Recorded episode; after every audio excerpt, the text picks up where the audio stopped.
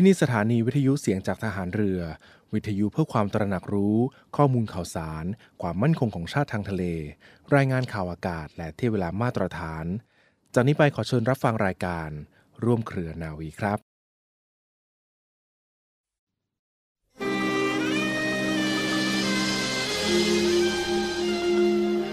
การสร้างความมั่นคงและความเจริญก้าวหน้าในชีวิต มีแนวปฏิบัติที่ใครจะแนะนำดังนี้ ข้อแรก ให้ระลึกถึงเกียรติภูมิของบัณฑิตไว้เสมอ เพื่อป้องกันไม่ให้ประพฤติผิด หรือประพฤติทวนหลักวิชาการ หลักการและเหตุผล และความถูกต้องชอบธรรม ข้อ 2. ให้ตั้งเป้าหมายในการงานในชีวิต ไว้แต่ในทางที่สุจริต ดีงาม และเป็นประโยชน์ ยั่งยืน และมุ่งสู่เป้าหมายนั้นอย่างเที่ยงตรงจริงใจ ข้อ 3. มีความเพียรพยายาม กล้าแข็งไม่ขาดสาย ทั้งในการสร้างสรรค์งาน การปรับปรุงตน ให้มีความรู้ ความชัดเจน และชำนาญในวิทยาการต่างๆ มากยิ่งขึ้น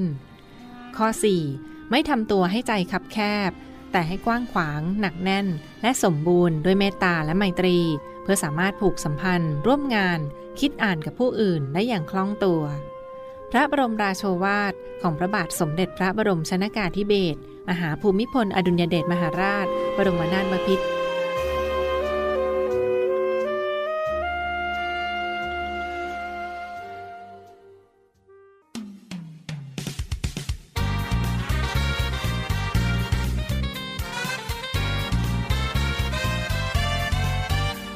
ร่วมเรือนาวีการพระราชสมภพ ทุกวันนี้ ผู้คนที่ไปเยือนเมืองแคมบริดจ์รัฐแมสซาชูเซตส์ก็คงได้มีโอกาส เห็นจตุรัสพระบาทสมเด็จพระบรมชนากาธิเบศรมหาภูมิพลอดุลยเดชมหาราช บรมนาถบพิตรสถานที่ที่สะท้อนความผูกพัน ระหว่างพระมหากษัตริย์ไทยพระองค์นี้กับเมืองเคมบริดจ์ที่ซึ่งพระองค์เสด็จพระราชสมภพ เมื่อวันจันทร์ที่ 5 ธันวาคม พุทธศักราช 2470 ณ โรงพยาบาลเคมบริดจ์หรือ Mount Auburn ในปัจจุบัน นายแพทย์ที่ถวายการเสด็จพระราชสมภพ พร้อมด้วยพยาบาลที่ช่วยดูแล เล่าว่า พระองค์เป็นทารกน้อยที่น่ารักที่สุด พระบิดาพระมารดาก็เป็นคนสมัยใหม่ ไม่ต้องการพิธีรีตองอะไรเลย หลังจากประทับ ในอเมริกาได้ประมาณ 8 เดือน พระองค์และครอบครัวก็เสด็จนิวัตกลับประเทศไทย ย้อนกลับไปเมื่อประมาณ 90 ปี เมืองไทยเวลานั้นมีประชากรเพียง 11 ล้านคน ยังอุดมสมบูรณ์ด้วยพืชพันธุ์ธัญญาหาร และที่วังสะปทุม แวดล้อมด้วยธรรมชาติอันรื่นรม พระองค์ทรงเติบโตเจริญพระชนสา ท่ามกลางธรรมชาติ ทรงเรียนรู้เรื่องน้ำต้นไม้ และสัตว์เลี้ยงนานาชนิด ทรงได้รับการปลูกฝังในเรื่องวัฒนธรรมประเพณีไทย ทรงโปรดการเล่นกลางแจ้ง กับสมเด็จพระเจ้าพี่นางเธอ เจ้าฟ้ากัลยาณิวัฒนากรมหลวงนราธิวาสราชนครินทร์และพระบาทสมเด็จพระประเมนทรมหาอานันทมหิดล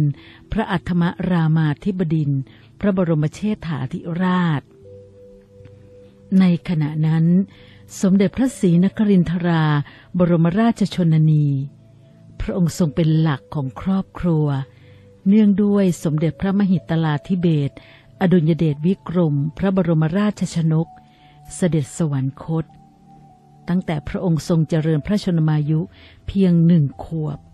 เก้าเดือน พุทธศักราช 2475 เกิดการเปลี่ยนแปลงการปกครองจากระบอบสมบูรณาญาสิทธิราช สู่ระบอบประชาธิปไตย และปีถัดมา สมเด็จพระศรีนครินทราบรมราชชนนี ทรงย้ายไปประทับที่เมืองโลซานน์ ประเทศสวิตเซอร์แลนด์ เมืองเล็กๆที่มีบรรยากาศแตกต่างจากเมืองไทยโดยสิ้นเชิง ชีวิตผู้คนที่นั่น ดำเนินอย่างสงบเรียบง่าย แวดล้อมด้วยความสวยงามของภูเขา และทะเลสาบสีฟ้าสดใส พุทธศักราช 2477 พระบาทสมเด็จพระปกเกล้าเจ้าอยู่หัว ทรงสละราชสมบัติ พระเจ้าวรวงเธอ พระองค์เจ้าอานันทมหิดล เสด็จขึ้นครองราชและทรงสถาปนา สมเด็จพระอนุชา ขึ้นเป็นสมเด็จพระเจ้าน้องยาเธอ เจ้าฟ้าภูมิพล อดุลยเดช พระราชสถานะใหม่ ไม่ได้ส่งผลอะไรต่อครอบครัว ราชสกุลมหิดลมากนัก โดยสมเด็จพระบรมราชชนนี ทรงโปรดให้พระราชโอรส พระราชธิดาดำเนินพระชนมชีพอย่างธรรมดาสามัญมากที่สุด ทรงมุ่งอภิบาล อบรม ให้รู้จักหน้าที่ มีวินัย ซื่อสัตย์สุจริต และเอื้อเฟื้อเผื่อแผ่ จากสหรัฐอเมริกา ประเทศที่เต็มไปด้วยจิตวิญญาณของเสรีภาพ สู่สวิตเซอร์แลนด์ ดินแดนแห่งประชาธิปไตยที่เก่าแก่ที่สุดในโลกในเวลานั้น พระองค์ไม่ได้ทรงคาดคิดมาก่อนเลยว่า จะเป็นพระมหากษัตริย์ ในประเทศที่มีการปกครองระบอบประชาธิปไตย และได้มาเป็นพระมหากษัตริย์ที่ทรงครองราชยาวนานที่สุดในโลก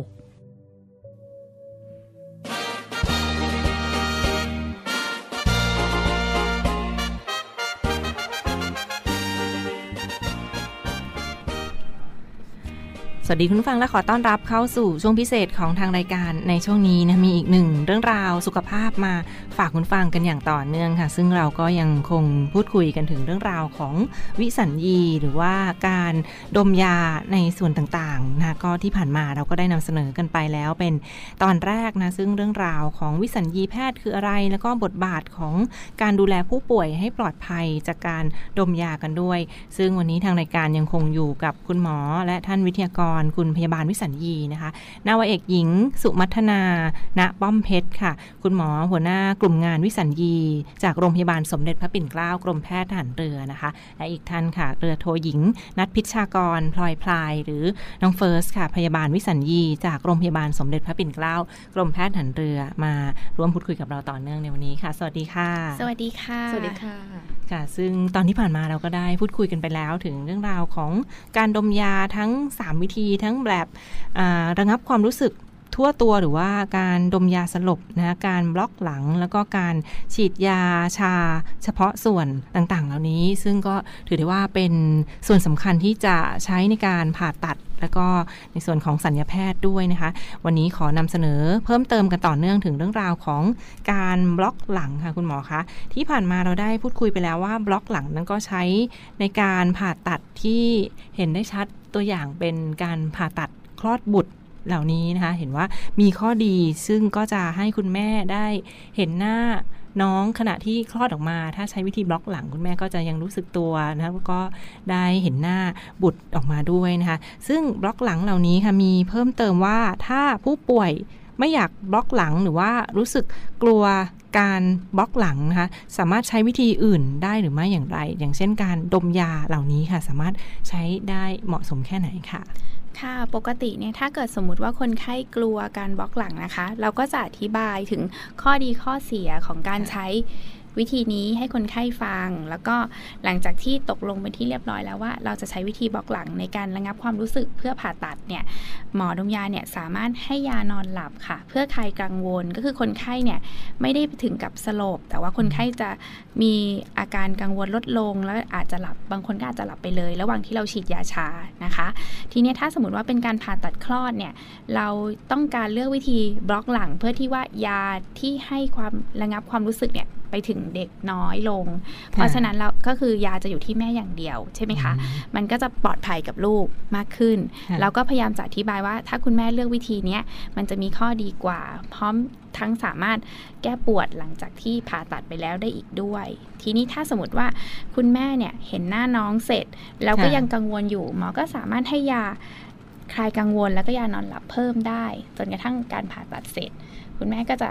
ลืมส่วนที่กังวลไปหมดเลยจำได้เฉพาะส่วนที่ดีๆ ตอนที่ค่ะน้องเกิดอืมค่ะ แล้วการบล็อกหลังนั้นอ่ามันจะมีฤทธิ์ของยาชาด้วยนะ เมื่อผ่าตัดคนไข้ก็จะไม่รู้สึกปวดหลังผ่าตัดนั่นเองที่ใช่คุณหมอค่ะได้กล่าวตราบไปใดที่ยาค่ะยังมีฤทธิ์อยู่นะคะค่ะก็คือก็จะไม่มีอาการปวดแล้วเรายังสามารถเพิ่มยาแก้ปวดลงไปในยาบล็อกหลังได้ด้วย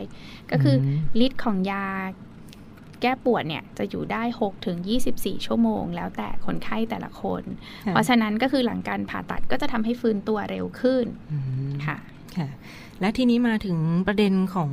การเตรียมตัวก่อนการผ่าตัดค่ะ เห็นว่ามีวิธีการเตรียมตัวด้วยก็สำคัญมาก ๆ เลยสำหรับก่อนการผ่าตัด เห็นว่าต้องมีงดน้ำงดอาหารเหล่านี้ด้วยนะคะ เป็นยังไงบ้างค่ะท่านคุณน้องเฟิร์สค่ะ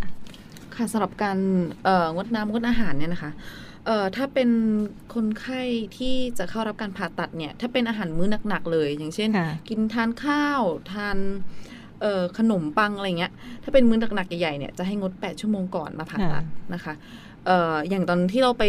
เอ่อในห้องในวอร์ด หรือว่าในหอผู้ป่วยเนี่ย เราก็จะได้ยินคุณพยาบาลมาบอกแล้วเดี๋ยวงดน้ำงดอาหารนะคะ หลังเที่ยงคืนอ่าแล้วตอนเช้าก็ถึงจะไปผ่าตัดได้ด้วยความปลอดภัยนะคะค่ะแล้วก็ถ้าเป็นอาหารอ่อนเช่นโจ๊ก หรือว่าเครื่องดื่มที่ผสมนม หรือว่ามีกากเนี่ยก็จะให้งด 6 ชั่วโมงก่อนผ่าตัดค่ะ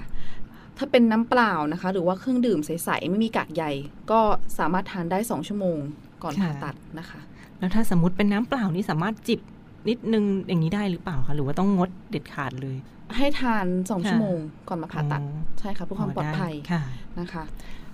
แล้วบางท่านเห็นว่ามีกาแฟด้วยกาแฟนั้นสามารถ ทานได้หรือไม่ค่ะ ก่อนไปผ่าตัดเหล่านี้นะคะ ถ้าเป็นกาแฟดำที่ไม่ใส่นมนะคะค่ะสามารถทานได้ถึง 2 ชั่วโมง ก่อนผ่าตัดอืมก็คือค่ะเหมือนตีเป็นน้ำเปล่านะคะ หรือว่าเครื่องดื่มชนิดที่ใสค่ะค่ะ ก็สามารถทานได้แต่ถ้าใส่นมก็ 6 ชั่วโมงนะคะ ค่ะ แล้แล้ววฟิเมตต่างๆเนาะเออหกชั่วโมงค่ะขอโทษค่ะหกชั่วโมงค่ะก็คือเป็นพวกไขมันนี่ก็จะย่อยยากแล้วก็ต้องเว้นระยะเวลาในสักนิดหนึ่งนะก่อนที่จะไปผ่าตัดคล้ายๆกับเหมือนไปเจาะเลือดอะไรอย่างนี้ด้วยนะคะ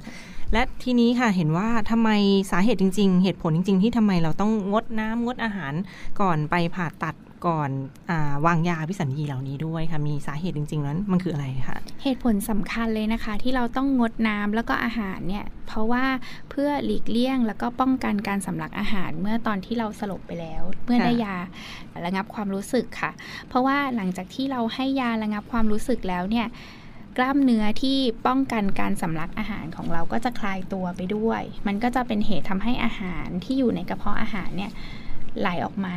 สำลักเข้าปอดได้อืมเพราะฉะนั้นเพื่อความปลอดภัยเนี่ยเราจะต้องการงดน้ำงดอาหาร เพื่อที่ให้อาหารที่อยู่ในกระเพาะอาหารเนี่ยมันผ่านไปถึงลำไส้แล้วค่ะพอเวลากล้ามเนื้อมันคลายตัวเนี่ยสิ่งที่ออกมามันก็จะไม่เป็นอันตรายหมายถึงว่าจะไม่มีอาหารไหลออกมาค่ะเพื่อสำลักเข้าไปปอดอีกทีนึง เพราะว่าการที่ สำลักอาหารเข้าไปในปอดเนี่ยทางการแพทย์เป็นอาการเรียกว่าปอดอักเสบเนี่ยค่ะเป็นอันตรายร้ายแรงจนกระทั่งเสียชีวิตได้ แล้วอาจจะต้องนอน ICU หลายวัน ต้องใส่ท่อช่วยหายใจค่ะเพราะฉะนั้นเพื่อความปลอดภัยเนี่ยทุกครั้งที่มารับการผ่าตัดเนี่ยเอ่อคุณพยาบาลก็จะถามว่าคนไข้ทานน้ำทานอาหารครั้งสุดท้ายกี่โมงคะ แล้วเราก็จะต้องรอเวลาให้ครบ 6 ชั่วโมง 8 ชั่วโมง เพื่อถึงจะถึงเวลาผ่าตัด ค่ะเรียกได้ว่าก็ต้องปฏิบัติตามคำแนะนำอย่างเคร่งครัดเลยทีเดียวนะเพื่อป้องกัน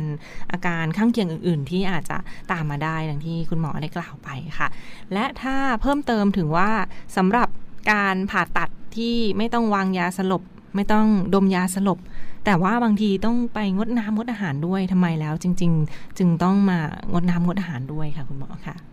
เพราะว่าบางครั้งเนี่ยนะคะ ถ้าสมมติว่า การผ่าตัดบางอย่างเนี่ยการฉีดยาชาโดยสัญญาแพทย์อย่างเดียวเนี่ยอาจจะทำให้การผ่าตัดไม่สมบูรณ์ก็คือหมายถึงว่าไม่สามารถทำการผ่าตัดจนสำเร็จได้ หรือว่าบางทีการผ่าตัดมันอาจจะยากแล้วก็นาน เราจะเป็นจะต้องเปลี่ยนวิธีกลายเป็นว่าจะต้องเป็นดมยาสลบ เพราะฉะนั้นเราก็จะต้องเตรียมตัวเผื่อเอาไว้ว่าถ้าเราต้องดมยาสลบเนี่ยเราก็งดน้ำงดอาหารทำให้เราสามารถดำเนินการผ่าตัดได้อย่าง เสร็จสมบูรณ์เรียบร้อยภายในครั้งเดียว ไม่ใช่ว่าครั้งนี้ค่ะทำไม่ได้แล้วเราก็ต้องงดงดงดน้ำงดอาหาร แล้วก็มาผ่าใหม่ในครั้งถัดไปอะค่ะค่ะค่ะและนอกจากงดน้ำงดอาหารแล้วยังต้องมีขั้นตอนการเตรียมตัวอย่างอื่น ก่อนไปผ่าตัดหรือไม่บ้างคะคุณหมอคะค่ะอ่าสำหรับการงดน้ำงดอาหารนะคะ นอกจากนี้เนี่ยยังมีในเรื่องของโรคประจำตัวนะคะค่ะอันนี้ก็คือเป็นสิ่งสำคัญ เพราะว่า เอ่อเราต้องรู้ก่อนว่าโรคประจำตัวของคนไข้เนี่ยมียาที่ทานเป็นประจำหรือไม่นะคะ แล้วก็ยาตัวไหนที่ทานอยู่บ้างค่ะในบางตัวเนี่ยเอ่อทางคุณหมอวิสัญญีเนี่ยจะเป็นคนกำหนดว่าจะให้งดก่อน หรือว่าจะให้ทานต่อได้ต่อเนื่องนะคะ ก่อนผ่าตัดค่ะ เพื่อความปลอดภัยของคนไข้นะคะค่ะนอกจากนี้เนี่ยก่อนที่จะผ่าตัดเนี่ยเรายังจะต้องไปตรวจเลือดนะคะอืมแล้วก็ดูเรื่องของเอ็กซเรย์ปอดคลื่นไฟฟ้าหัวใจนะคะ ก็แล้วแต่โรคแล้วก็แล้วแต่อายุของคนไข้รวมถึงแล้วแต่ชนิดของการผ่าตัดนะคะค่ะเพื่อเออค้นหาความผิดปกตินะคะ เมื่อเกิดความผิดปกติเกิดขึ้นหลังจากที่ได้ตรวจผลเลือดไปแล้ว หรือว่าคลื่นไฟฟ้าหัวใจผลเอ็กซเรย์ปอดมีความผิดปกติเนี่ยก็จะต้องมีการแก้ไขก่อน หรือว่ามีการตรวจเพิ่มเติม เพื่อให้เกิดความปลอดภัยในระหว่างผ่าตัดนะคะ แล้วก็นอกจากนี้เนี่ยยังมีสิ่งที่เราเนี่ยมองข้ามไปไม่ได้เลย ก็จะมีพวกอุปกรณ์ที่ติดตัวคนไข้มานะคะ ทั้งฟันปลอม หรือว่าคอนแทคเลนส์นะคะ เครื่องประดับต่างๆ รวมถึงคนไข้ที่ใส่เหล็ก หรือว่าบางครั้งเนี่ยอาจจะเจอคนไข้ที่ใส่เครื่องกระตุ้นหัวใจอืมนะคะค่ะก็จะต้องมีการแจ้งก่อนเพื่อให้รู้ว่าคนไข้เนี่ยมีอุปกรณ์อะไรติดตัวบ้างนะคะ ก็อาจจะแนะนำให้ถอด แต่ว่าบางอย่างเนี่ยที่ถอดไม่ได้ เช่นค่ะเครื่องกระตุกหัวใจที่บอกไปนะคะอืมก็อาจจะต้องมีการระมัดระวังเพิ่มขึ้นในระหว่างผ่าตัดนะคะ ก็จะ มีการพูดคุยแล้วก็แนะนำไปก่อนที่จะเข้าห้องผ่าตัดอยู่แล้วนะคะค่ะโอเคนี่ก็เป็นอีกหนึ่งเรื่องราวที่มาฝากคุณฟังกันยังไม่จบเพียงเท่านี้ค่ะ เราจะมาพูดคุยกันต่อเนื่องในตอนต่อไปนะวันนี้ต้องขอขอบพระคุณเป็นอย่างสูงค่ะ ท่านนาวาเอกหญิง สุมัทนาณป้อมเพชรนะคะ คุณหมอวิสัญญี หัวหน้ากลุ่มงานวิสัญญี จากโรงพยาบาลสมเด็จพระปิ่นเกล้ากรมแพทย์ทหารเรือค่ะ และท่านเรือโทหญิง นัทพิชชากรพลอยพลาย หรือน้องเฟิร์สพยาบาลวิสัญญีจากโรงพยาบาลสมเด็จพระปิ่นเกล้ากรมแพทย์ทหารเรือที่มานำเสนอเรื่องราวกันในครั้งนี้ และพบกันใหม่ในตอนหน้า สวัสดีค่ะ กองทัพเรือได้รับเกียรติเป็นเจ้าภาพการประชุม ความร่วมมือกองทัพเรือ ภูมิภาคมหาสมุทรอินเดีย Indian Ocean Naval Symposium หรือ ION ครั้งที่ 8 ระหว่างวันที่ 19 ถึงวันที่ 22 ธันวาคม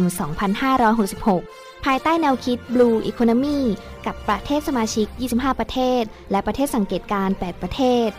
โดยกิจกรรมหลักประกอบด้วย การสัมมนาทางวิชาการ การหารือระดับทวิภาคี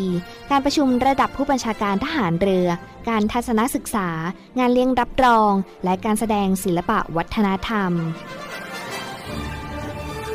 ขอเชิญร่วมเป็นส่วนหนึ่งในการประชุมไอออนครั้งที่ 8 และเป็นเจ้าภาพที่ดีในการต้อนรับมิตรประเทศ ระหว่างวันที่ 19 ถึงวันที่ 22 ธันวาคมนี้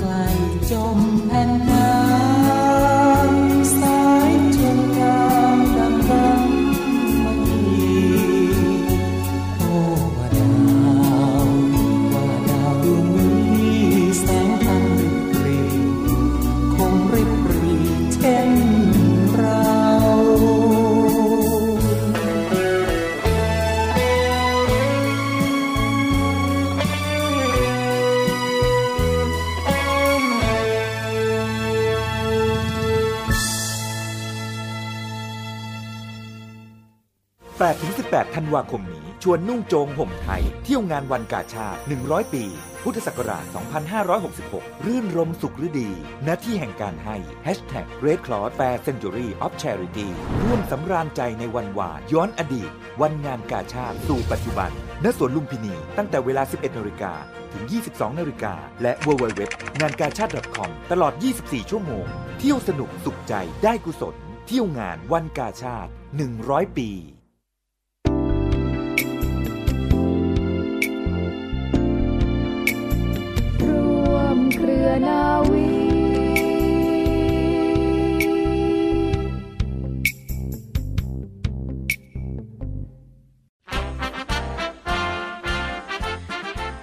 หารเรือในอดีตในวันนี้นะคะ ขอนำคุณผู้ฟังทุกท่านค่ะ ไปพบกับเรื่อง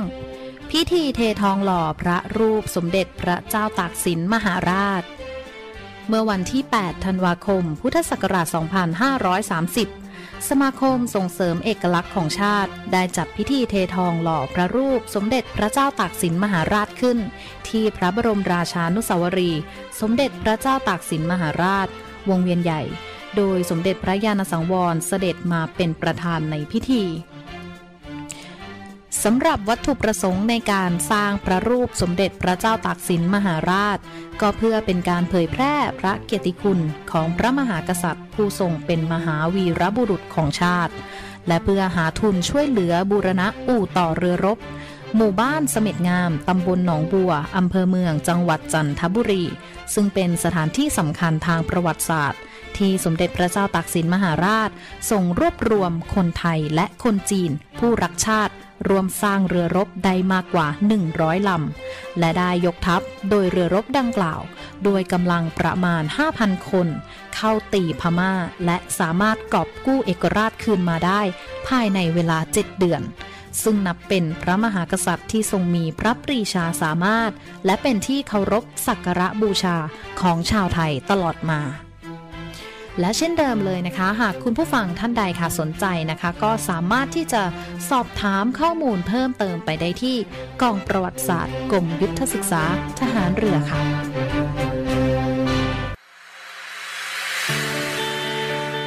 คุณสมบัติทหารเรือไทย ในทหารเรือไทยควรมีคุณสมบัติที่สำคัญ 5 ประการคือ 1. มีความรู้จะต้องขวนขวายหาความรู้และฝึกฝนตนเองอยู่เสมอ รู้จักถ่ายทอดความรู้ให้แก่ผู้อื่น รู้จักใช้ความรู้ให้เป็นประโยชน์ 2. เป็นผู้นำทางทหาร มีลักษณะท่าทางองอาจสมเป็นทหาร และมีความเข้มแข็งทั้งร่างกายและจิตใจ มีระเบียบวินัย มีความสำนึกในหน้าที่ กล้าตัดสินใจและรับผิดชอบ มีมนุษยสัมพันธ์ที่ดี มีจิตใจแน่วแน่ไม่ท้อถอย มีความอดทนภาคเพียรและกระตือรือร้น มีความริเริ่ม มีความเป็นธรรม มีไหวพริบ 3. มีความซื่อสัตย์และความจงรักภักดี 4. เป็นสุภาพบุรุษ มีความเมตตากรุณา เสียสละ ไม่อิจฉาริษยา มีคุณธรรมและจริยธรรม มีความสุภาพอ่อนโยน รู้จักกาลเทศะ 5. มีความละเอียดรอบคอบไม่ประมาท คุณสมบัติทหารเรือไทย